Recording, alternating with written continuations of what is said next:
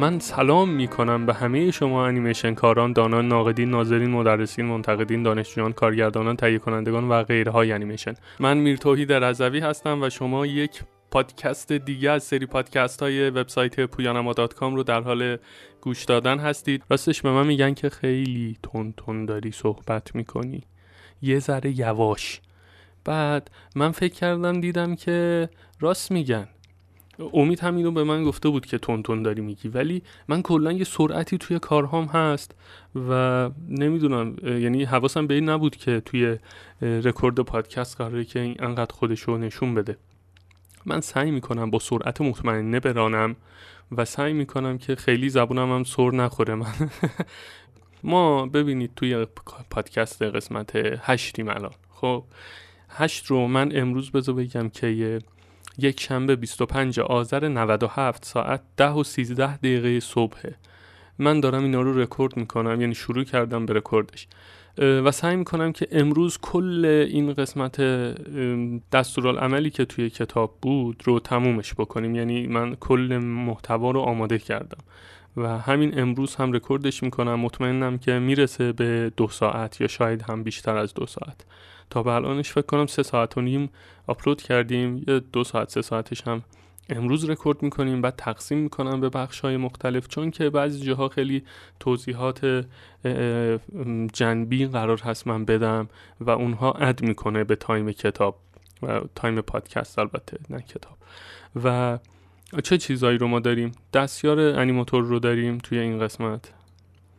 و آها اینم بگم. ما کلا بر اساس ترتیب کتاب داریم میریم. یا بعضی ممکنه فکر کنن که اینا رو من از خودم دارم در میارم. نه اینا به ترتیب کتابه. یعنی بعد از اینکه ما توی پادکست قبل رسیده بودیم به خود انیماتور الان دستیار انیماتور رو داریم و وظایفش رو و همینطوری به ترتیب بعد دستیار می‌رسیم به پوز تست من دارم اسکرول می‌کنم توی فایل وردی که آماده کردم.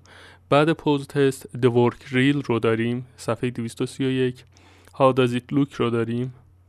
بعدش چقدر توضیح دادم؟ آها توی این How Does It Look انقدر نکات خوبی هست.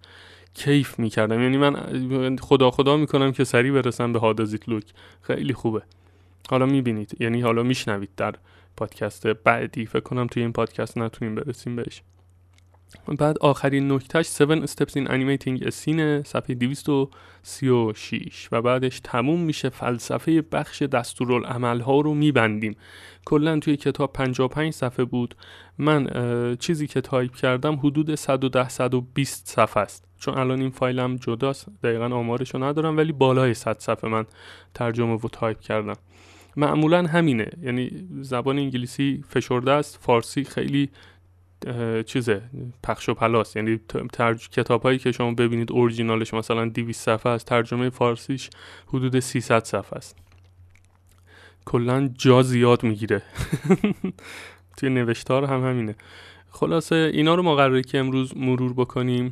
مرور که نه کامل می‌خونیم از اول تا آخر. و امیدوارم که مورد توجهتون واقع بشه. راستش گوگل آنالیتیکس یه سری آمار خوبی داره بهم هم میده. پادکست ها خوب دارن دیده میشن. استقبال شده از پادکست ها ما که می‌دونیم نیاز هست این اتفاق ها بیفته و گوگل هم خب قرار نیست به ما آمار دروغ بگه. اصلا کاری به این چیزا نداره. یه الگوریتمیه که کارش آنالیز وبسایت و به صورت کاملا صحیح و بیطرفانه داره میگه که آقا یا خوب داری میری جلو یا بد داری میری جلو. آقا استقبال شده نشد. زبونم چرخید باز دوباره. استقبال شده یا نشده؟ خلاصه من خیلی پرحرفی نمی کنم همیشه میگم پرحرفی نمی کنم ولی یه ده دقیقه اولش کلا من چیز دارم اینترودکشن دارم. بریم سراغ اصل ماجرا.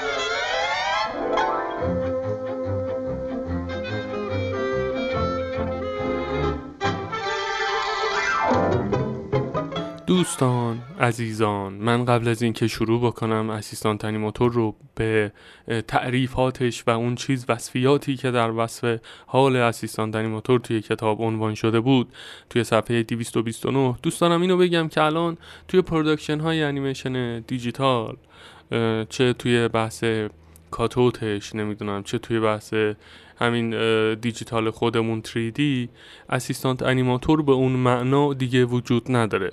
این وظیفه و این بخش از تولید دیگه به نوعی منقرض شده و کسی به عنوان دستیار انیماتور کار نمی‌کنه. به حال نرم افزارها اون کارهایی که اسیستانت انیماتور داشته انجام می‌داده 50 سال پیش دیگه داره انجام میده دیگه. دسن می‌زنه رنگ می‌زنه نمی‌دونم دیگه ایرادی در کار نیست. نرم افزار به صورت کاملا پرفکت داره کارا رو انجام میده کارهای اسیستانت انیماتوری رو. به خاطر همین ممکنه که ممکن که نه. خب توی این کتاب این بحثا زیاده که چیزهایی برای اون موقع بوده و الان دیگه استفاده ای نداره. و این به این معنا نیست که ما ندونیم که این اسیستانت انیماتور دقیقا چیکار باید یعنی چیکار می‌کرده.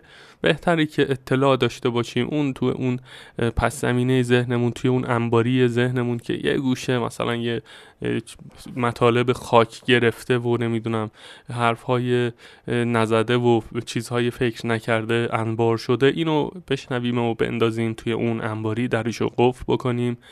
حالا فوت هم نکنید که گرد و خاک ذهنتون بلند شه ولی آره اینو بشنوید و بندازید اون گوشه. توی ذهنتون باشه فردا پس فردا اسیستان انیماتور رو یه جایی شنیدین تعجب نکنید که اه این چیکار می‌کرده؟ چه کاره بوده و فلان اینا.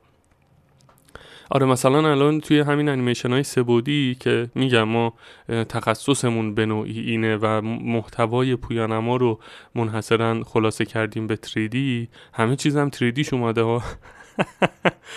یعنی حال آدم هم می‌زنن. این نمی‌دونم چه ریاکشنی نشون بدم ولی همه چیزش یه 3D مثل همون art ی که توی چند تا از آرتیستی که توی چند تا از پادکست های قبل اشاره کردم بهش.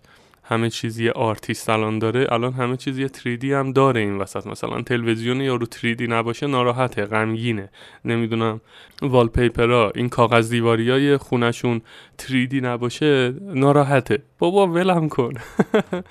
آره. توی کارهای 3D دیگه assistant animator ی نیست. توی نرم افزارهای دو بعدی به اون شکل داره انجام میشه. توی نرم افزار 3D که دیگه صحبتی از این چیزها دیگه نخواهد بود.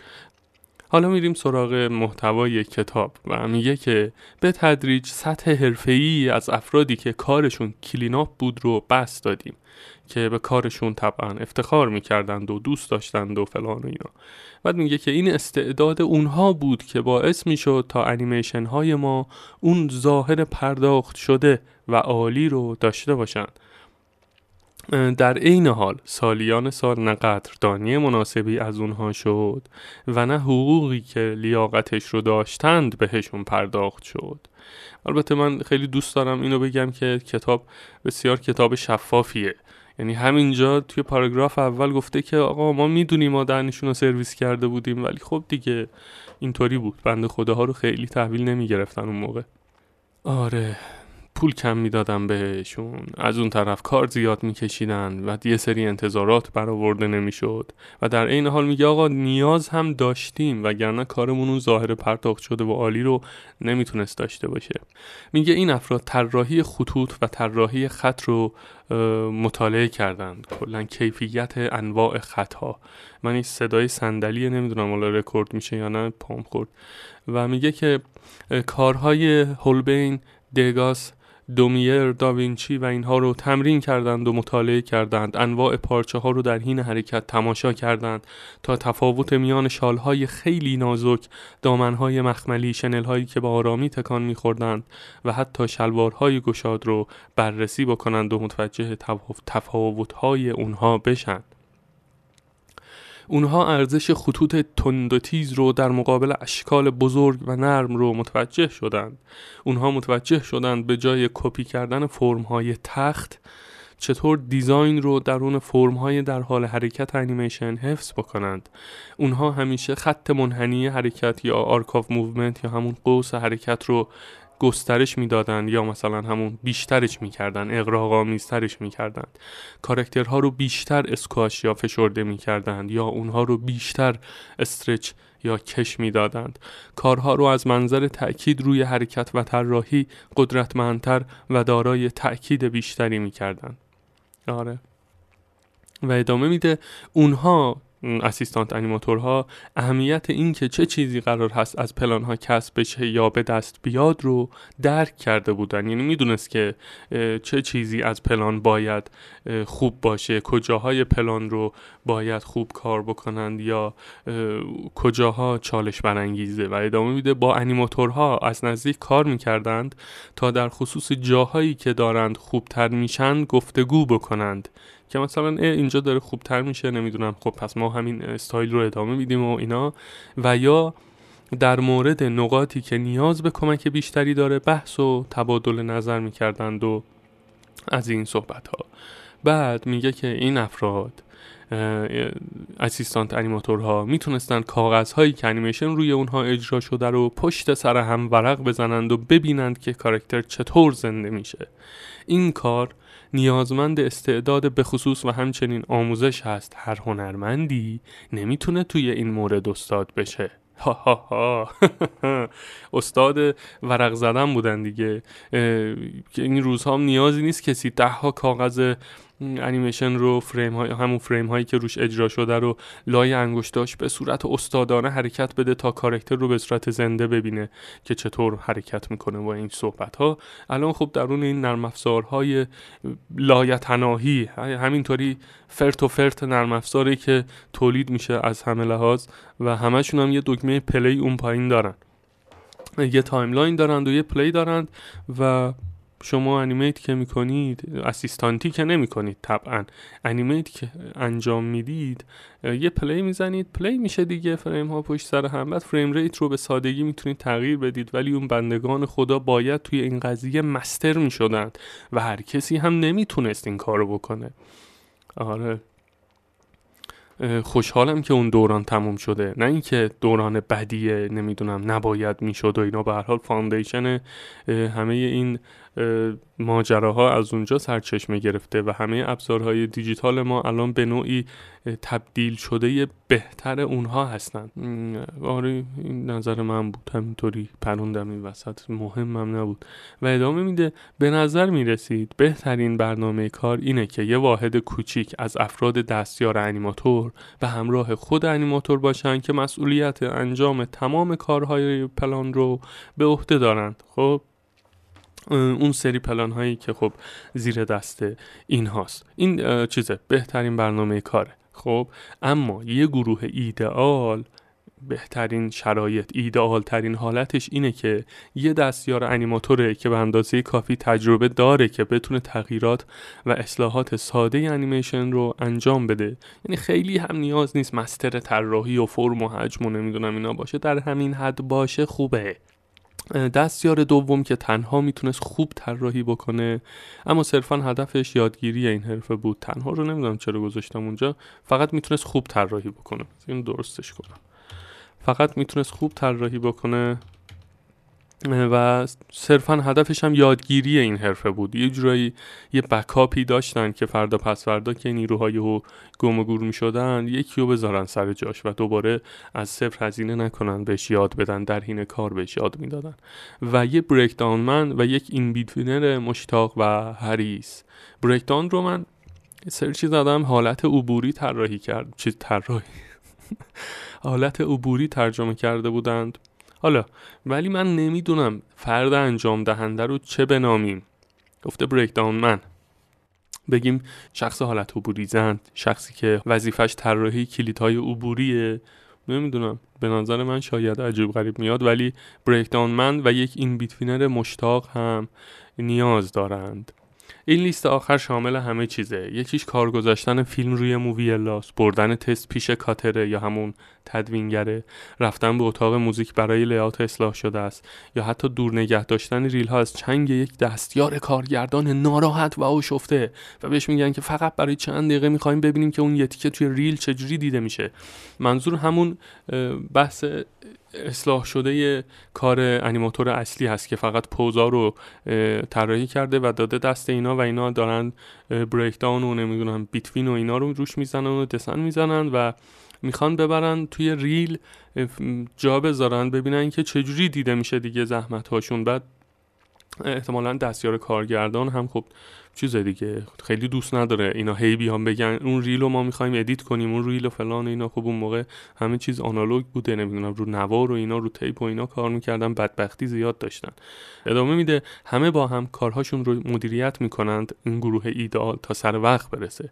هیچ سیستم دیگه ای نمی‌تونه این میزان کیفیت و حرکت و کار رو بدون از دست دادن کنترلش روی فرایند حفظ بکنه. راستم میگه. ما همین الانش توی همین فضای دیجیتال و اینا توی همین استدیوهای انیمیشن و اینا فرایند به سادگی از کنترل خارج میشه. اون یکی نمی‌دونه که این چیکار کرده این نمی‌دونه که اون فایل رو کجا ذخیره کرده. فایل رو اشتباه می‌زنن نمی‌دونم وظایف تداخلی چیز می‌کنن میرن تو هم دیگه بعد نمیرن تو هم دیگه وظایف تداخلی ایجاد می‌کنن. و آره کلا کنترل فرایند رو اون موقع اگر در اون حد سخت بود که اینطوری پوزشو بده تو کتاب که هیچ جایی هم چیزی نیست که با این همه حرکت و تکاپو این داستان و هنوز هم کنترل داشته باشن روی فرایند. الان خیلی باید ساده تر باشه ولی متاسفانه نیست. خیلی من, من ندیدم جایی رو که فرایند رو خوب کنترل بکنند و خیلی عجیب غریبه.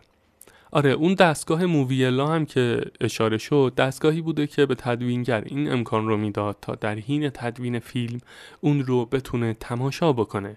به نوعی به نظر من. حالت real-time playback اون دوران بوده دیگه. داره cut می‌کنه نوار فیلم و تدوینگر بعد از یه طرف هم داره به صورت همزمان می‌بینه که کجاها رو باید cut بکنه. نمی‌دونم این تصاویر که به هم نوار فیلم که به هم داره connect میشه چه حسی رو منتقل می‌کنه و فلان اینا. real-time playback بوده دیگه به نوعی. و اولین بار توسط چیز اختراع شد. ابداع همین موویولا توسط ایوان سروریه. آقای ایوان سریوئر اینو ساخته و در تاریخ 1924 و جالب اینجاست که فقط به خاطر مصارف خانگی این رو ساخته بود که ملت بخرن و یه جای سینمای خانگی داشته باشن یه ویدیو پروژکتور بوده مثلا. ولی خیلی گرون بود. برای اون موقع که سال 1920 بود حدود 600 دلار هزینه هر کدوم از اینا بود که یارو باید 600 دلار پول می‌داده. میگه خب 600 دلار الانش پوله. شاید 1920 ببینید چقدر پول بود. بعد استودیوی فیلمسازی بهش پیشنهاد نمی‌تونم کدوم استودیو ولی یه استودیو فیلمسازی بهش پیشنهاد می‌کنه که این رو تغییر بده دیگه. کسی که ازت نمی‌خره. ایوان خیلی خودت هم اذیت نکن. چیز نکن. خیلی هم دنبال پولای گنده نرو. همینو بیا editش کن بتونیم توی تدوین فیلم استفاده بکنیم. بعد اینم میگه باشه. چهار سال بعد اینو چیز می‌کنه اصلاح می‌کنه و اینا و از اون موقع به بعد تا قبل از ورود این نرم افزارهای دیجیتال و نمی‌دونم non-linear editing و این داستانا جز حیاتی ترین عناصر در استودیوهای فیلمسازی بود این دستگاه موویولا و آره.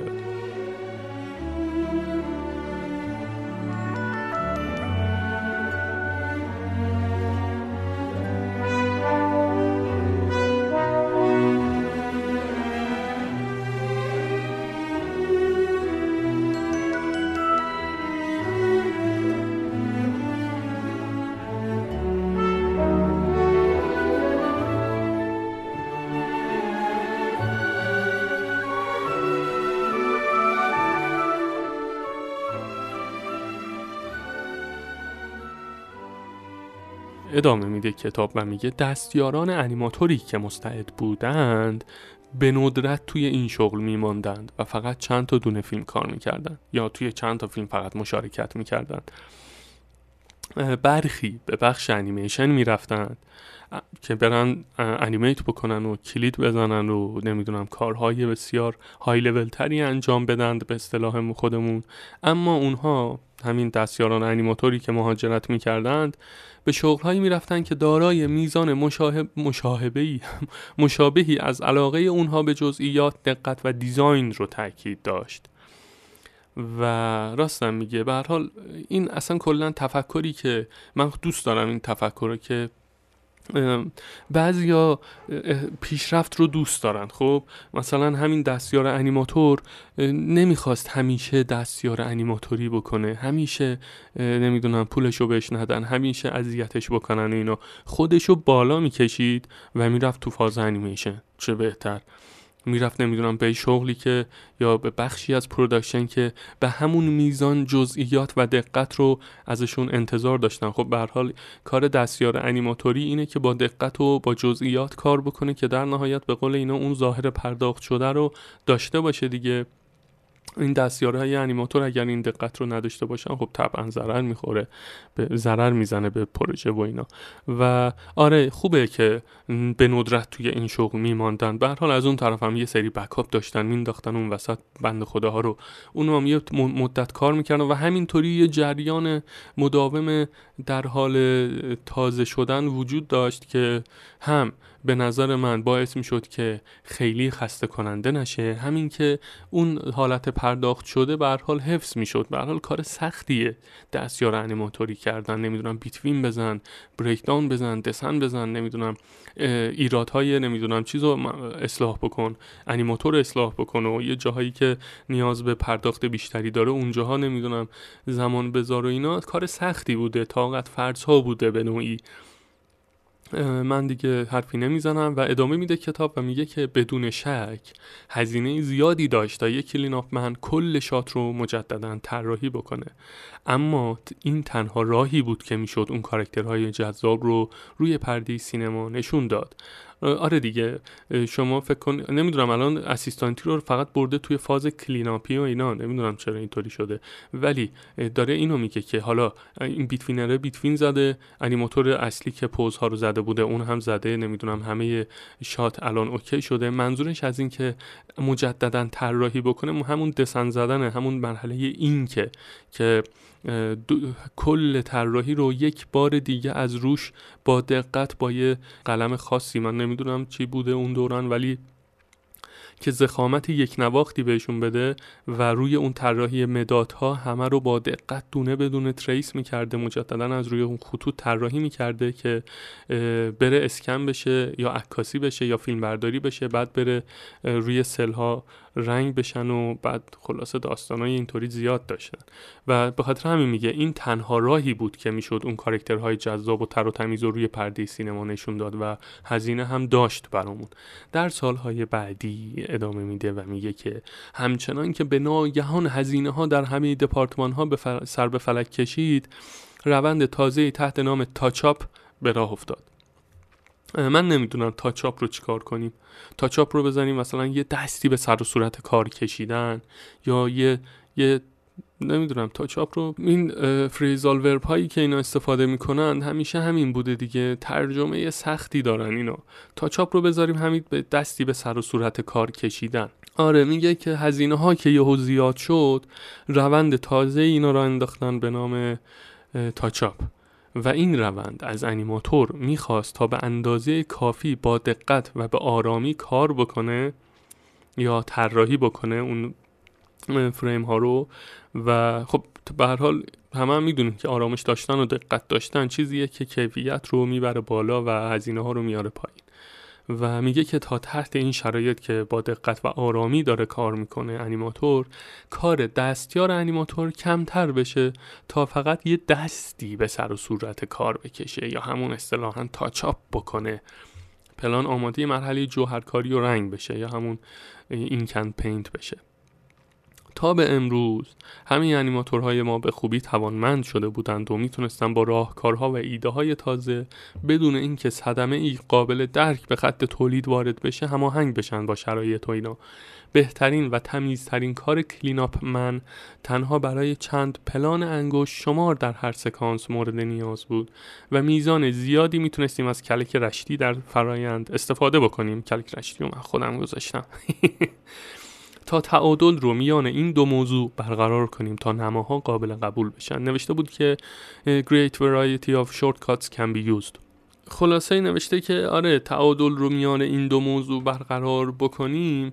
منظورش اینه که اون پلان هایی که نیاز به cleanup کاملا تمیز و دقیق و فلان اینا داشتن رو در بیاریم در مقایسه با پلان هایی که می‌گفتیم خب حالا نیازی نیست خیلی هم خودتو بکشی سر این پلان ها مثلا پلان کلش دو ثانیه است. و یا یه کارکتری تو background و خیلی هم مهم نیست که مثلا چیز شه. اون مثل کارکتر اصلی پرداخت بشه. به خاطر همین نوشته که تعادل که هزینه هاشون هم متعادل می شده و به خاطر همین گفته که تمیزترین و بهترین کار کلین آف من فقط برای چند پلان استفاده می شده و ادامه میده متاسفانه طی سالها اینطور جا افتاده بود که کاری که دستیار انیماتور انجام میده جاییه که میشه پول رو ذخیره کرد. ببین تو رو خدا ببین تو رو خدا. باز اینا ملت شروع کردن یه سوراخی پیدا کنن از اونجا پول رو ذخیره بکنن. خب البته مدیریت بودجه اون موقع ها سخت بوده. شما فکر کنید اینها یه جورایی با حدس و گمان کار می‌کردن. بعد نمی‌دونستن که چقدر قرار هست که یه کاری رو مجددا تکرار بکنن تا اینکه اون کار به بهترین حالت خودش برسه. و خب توی این مدت زمان چیز دیگه هزینه است دیگه. بعد یهو می‌دیدم پول نیست. حالا ادامه میده و میگه که چون راهی برای مدیر تولید وجود نداره تا تخمین بزنه که چه میزان کار قرار هست انجام بشه توی پروژه و اون نظارگر پولهایی که قراره در اوایل تولید خرج بشن. اما به محض اینکه طراحی ها انجام بشن لبخند روی صورتش میشینه چون که چیزهایی دم دستشه که میشه می‌تونه بشمره چک بکنه زمانبندی بکنه و در طول فرایند دنبال بکنه.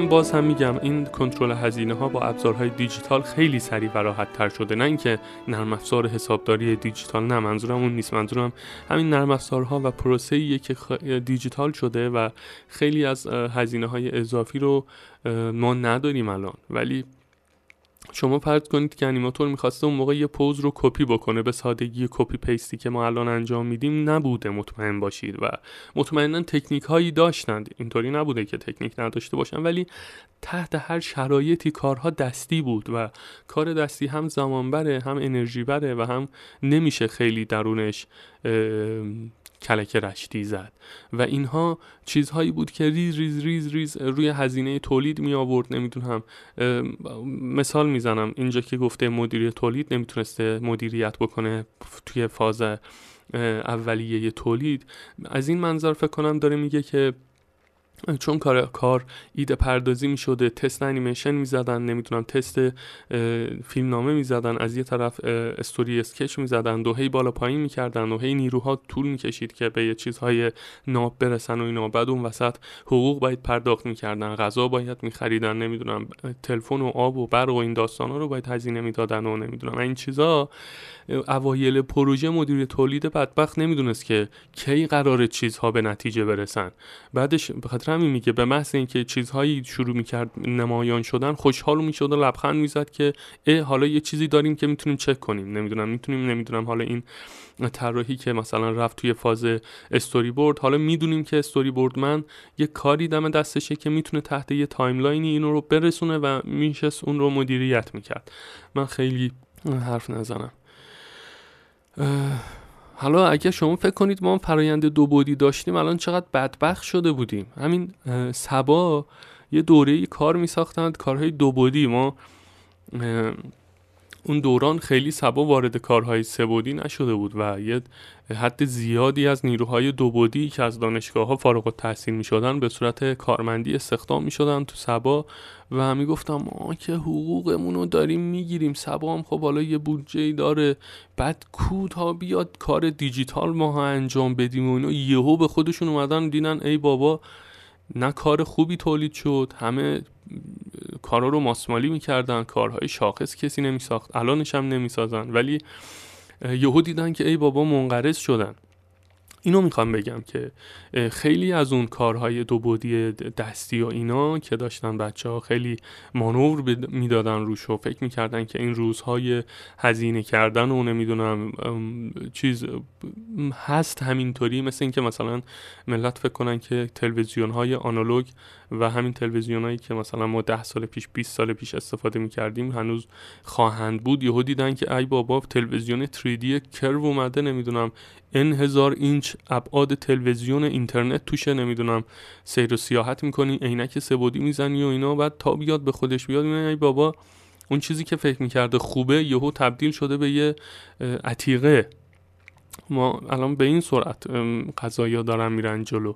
و آره من می‌خوام اینو بگم که بریم خدا رو شکر, شکر رو بکنیم که فرایندهای دیجیتال رو ماها تونستیم هندل بکنیم و آوردیم توی بحث تولید انیمیشن و کسایی تونستن آداپته بشن کسایی هم نتونستن آداپته بشن و بند خداها کلا به قول خودمون ترکیدن و خیلی یا پخش و پلا شدند و تموم شد رفت.